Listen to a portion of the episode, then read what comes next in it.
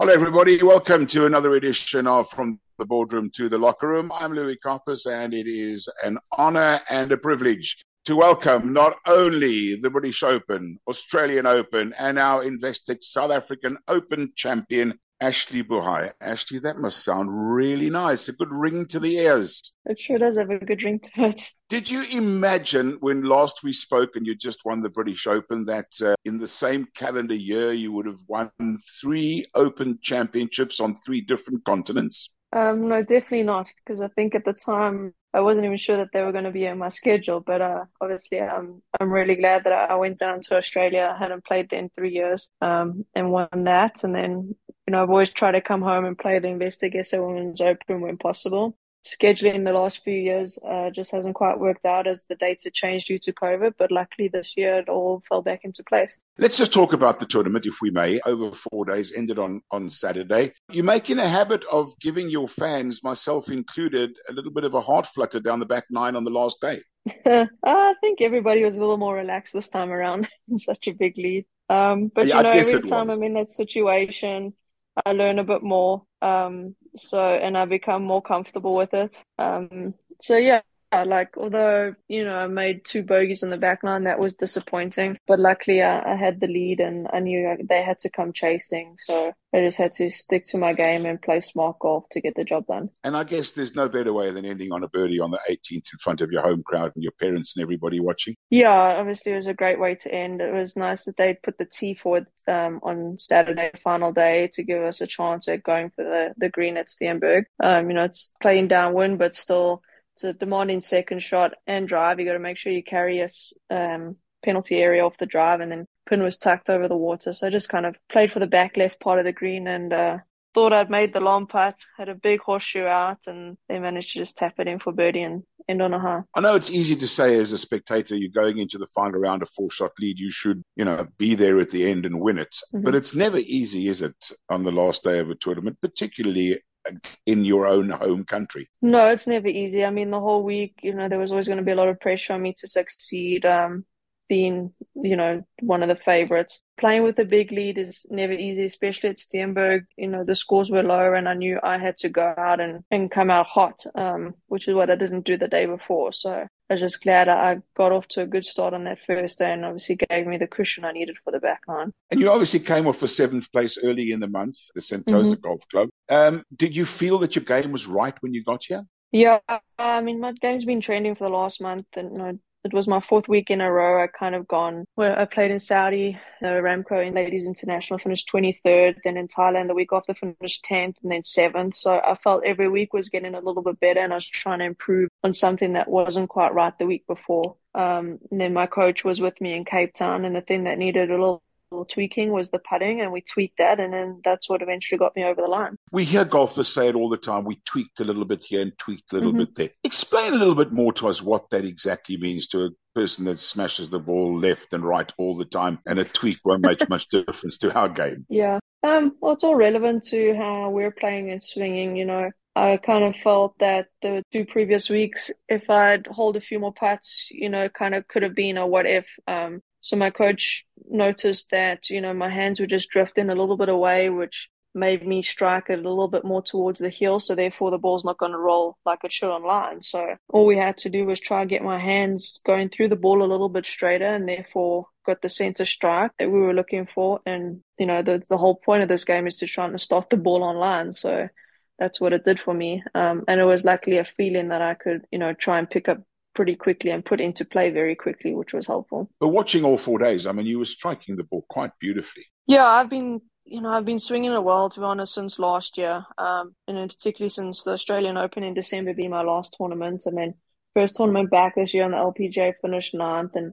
I've just tried to keep doing what I did then, you know, trying to continue those feels and not reinvent the wheel. We know what's working at the moment, so it's just a case of trying to, you know, just make sure that it's there every week and continue to have the same feels because obviously that is what's working at the moment. And then I read uh, an article that you were suffering from a bit of a tummy bug as well during the week. Yes, it was going around the tournament, unfortunately, and I woke up Friday evening, like around twelve thirty Friday, and I started with it. So you know, Friday was um, was a big grind for me to get through Friday. My energy was very low. Like I said, my body kind of felt like jelly. I hadn't eaten. Um, having my stomach being upset and nauseous. Um, so mentally that day, my mental side is what kind of got me through just to try and dig deep. Um, and then luckily on Saturday morning, I woke up after a good night's sleep and had more energy. And I'm sure there are many fans that were delighted about that. Actually, let's just go all the way back. I mean, when I say you won young, I mean, you really did win young as mm-hmm. an amateur. And I'm sure as mm-hmm. a young golfer,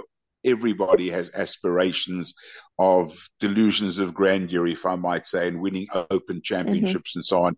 But can you believe the last seven or eight months, uh, what's gone on in your life and how your game has changed? And let's be honest, you're playing with a whole lot of youngsters around you, 17, 18, 19 year olds shooting 62. I mean, it's not easy, is yeah. it? No, it's not easy. Um, you know, the game has gotten stronger.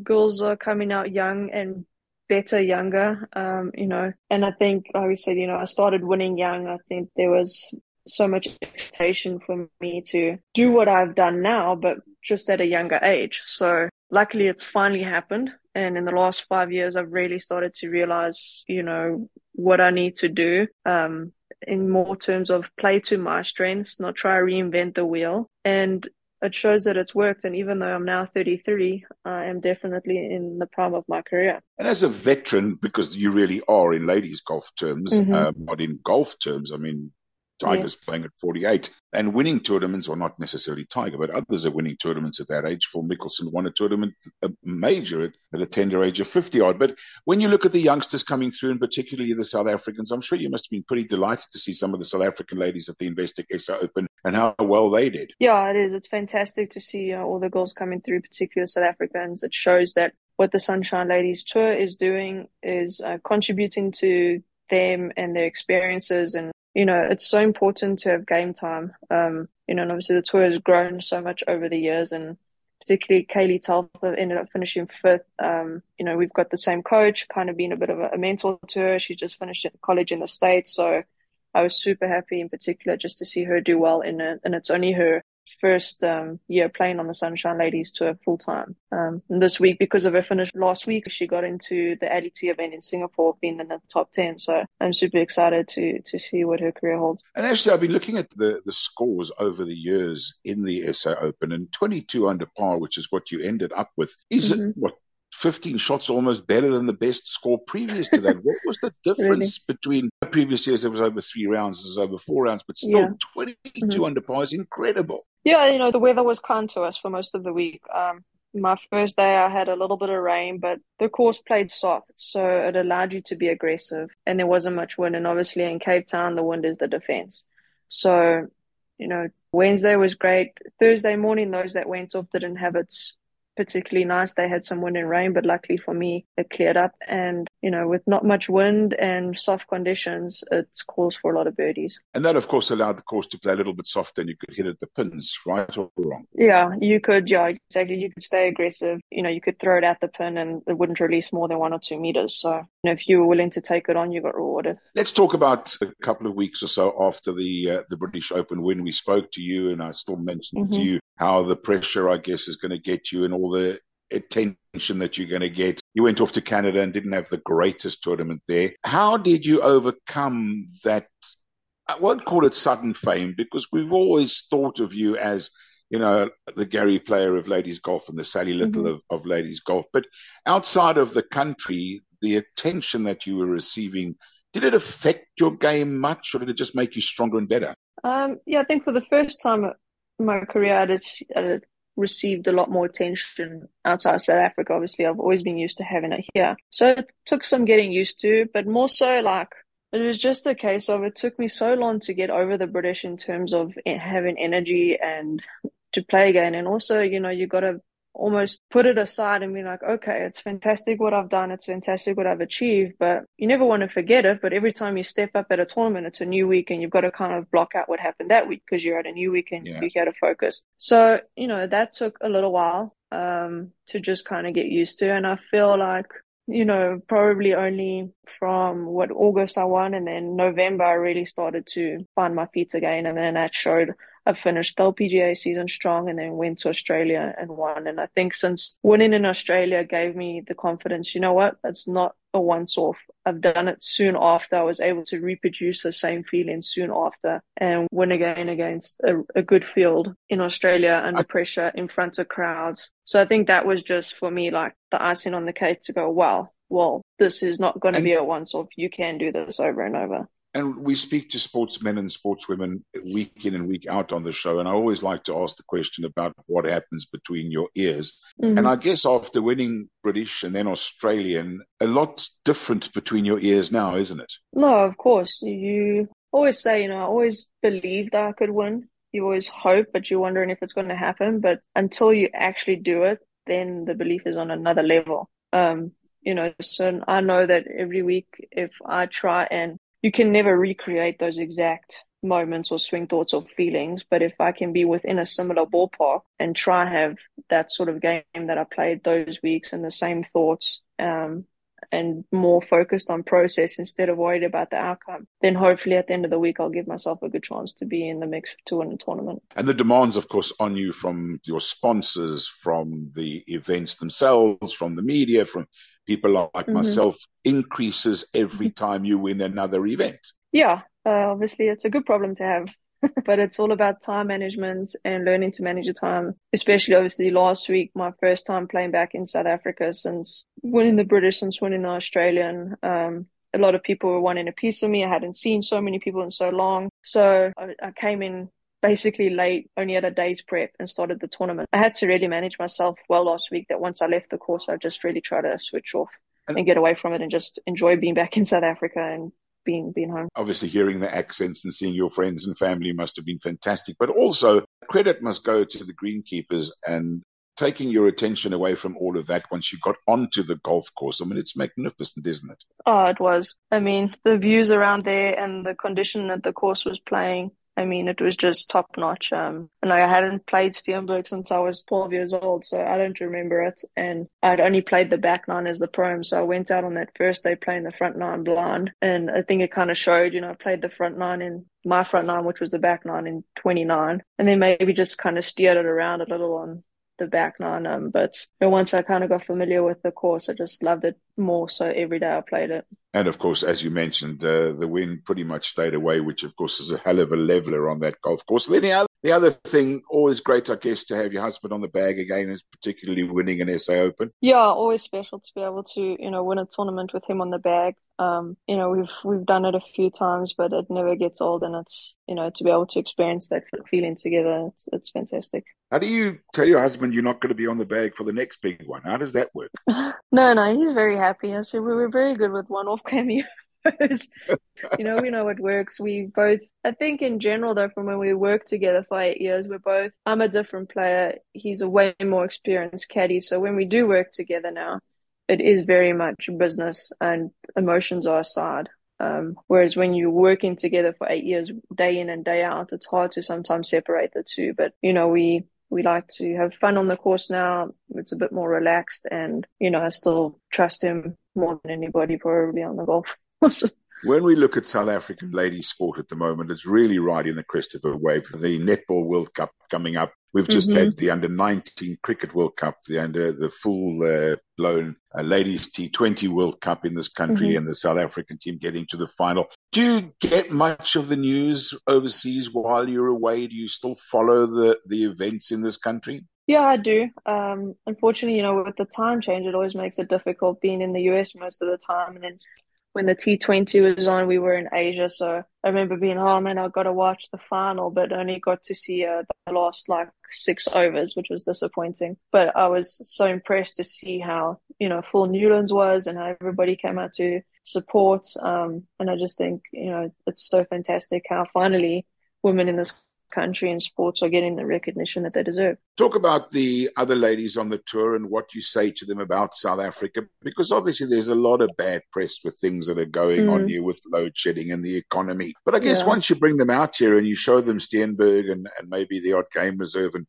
I know there's a few mm-hmm. lions and hippopotamuses running around mm-hmm. the streets of Joburg, which we always joke about. But this is the most magnificent and beautiful country that there is. It's not difficult to promote it, is it? It's really not. Um, you know, and also for me, every time I haven't been to Cape Town in three years, so it was like so cool for me to be able to go back and you almost feel like a tourist in your own country. You know, the beauty of it. Um, you can't, there's no place like it in the world. And I say we have so much to offer. And we've brought friends out numerous times on, they've come out for holidays and they all go back saying it's the best holiday they've ever had. So, you know, we still have a lot to offer. It's just trying to get people here is the initial part. Okay, so I guess a little bit of a holiday in our beautiful country before you get back uh, onto the tour. Is that right? Uh, I'm just back in Joburg for six days uh, to see some friends and family, and then heading back back off to the states. And then, what is the next tournament uh, for you? The LPGA, Drive On Champs, or are you going to give that a miss? Correct. LPGA drive on, and then the DIO implants I'll play two weeks in a row, and then I'm taking two weeks off. Do you find that you're able to now do that because of the stature and the events you've won in the last six to eight months? It certainly helps. Um, I've always been one to play a lot of golf, but you know, as I'm getting older, my body doesn't like to play more than four weeks in a row. Um, you know, the fatigue mentally is also gets there, especially when you're playing well. So it's nice to be able to have that comfort and cushion to know, well, I can miss a week and it's not going to have any effect on, you know, my ranking because I'm exempt for five years. But, you know, we have to play well to get into the year end CME. So you need to make sure that you're always keeping notes of that because you don't want to take too much time off and then it's too hard to play your way back into that. So, you know, I'm still going to play those tournaments in the two weeks off i'm only missing one tournament so i'm never gonna i'm never gonna take two full weeks off and miss two tournaments unless it's due to an injury of some sort but that five year exemption must be uh, even more important than any of the titles you've won.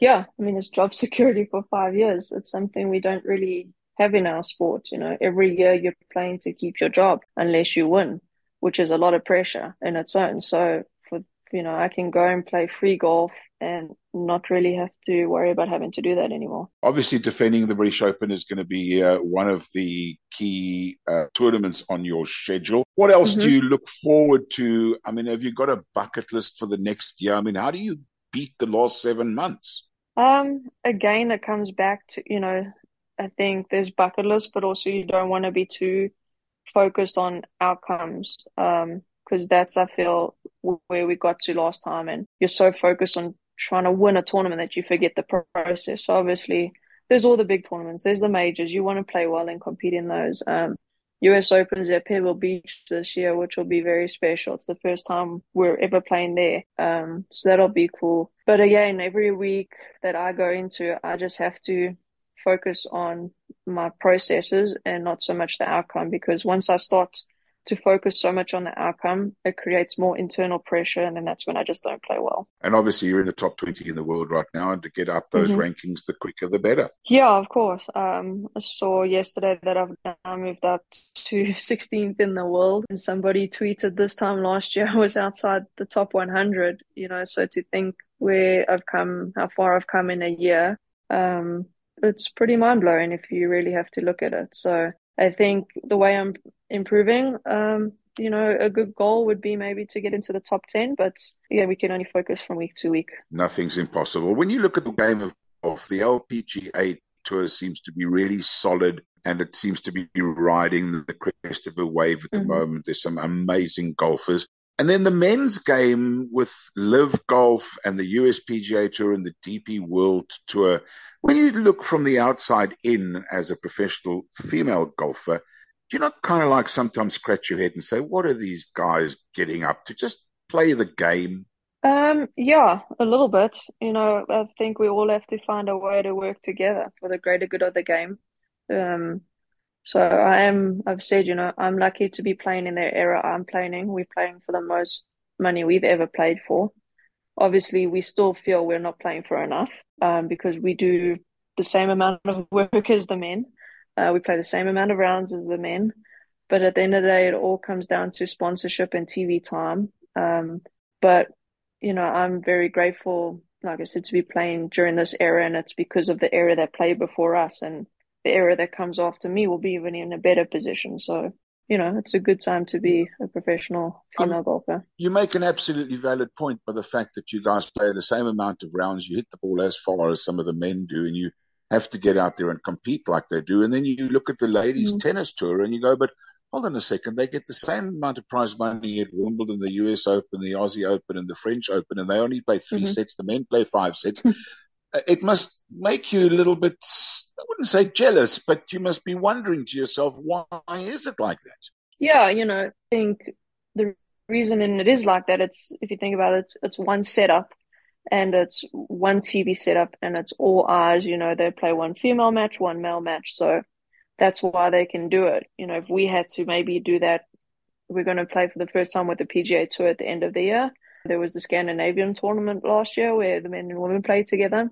When I played in Australia, we played in our separate tournaments, but you had the men's Aussie Open and the women's Aussie Open playing on the same courses, and the atmosphere was unbelievable. You had one female group, one male group, and spectators were getting to watch the best of both worlds. Um, so I think the weeks we play like that, um, we will be able to play for the same amount of money like we did in Australia and in Scandinavia. But until that happens, unfortunately, it's just all about viewership, and we still don't get as much viewership as the men. I wonder if you watched any of the players on Sunday evening. I mean, mm-hmm. can you imagine playing in front of a raucous crowd like that? How on earth do you concentrate? Yeah, it's very difficult. Um, but at the same time, I would love to be able to do it. It would be such a cool feeling. Well, I can't say this is going to be your year because 2022 was your year. Let's hope 2023 is even bigger and even better. Ashleigh Buhai, it's always an absolute pleasure chatting to you. Nice to see you back in the country. And I couldn't be more happy for you winning the South African Open, the Investec South African Open, by minus 22. What an incredible achievement. I know it's difficult and it's a long way to go, but uh, will we see you back next year? Um, I will definitely would love to defend, and hopefully the schedule, if it's in the same spot, then I will be back. and we'll make sure the wind doesn't blow Steenberg again or another beautiful. that would be nice. would it be nice for you to stay another week in Cape Town rather than four days in yes, Joburg? But I understand. I agree. Family. thank you so much. I'm glad you agree. It's always a pleasure chatting to you on From the Boardroom to the Locker Room. And until next time, when hopefully there's another big tournament under your belt. We wish you all the best for 2023. Thanks very much.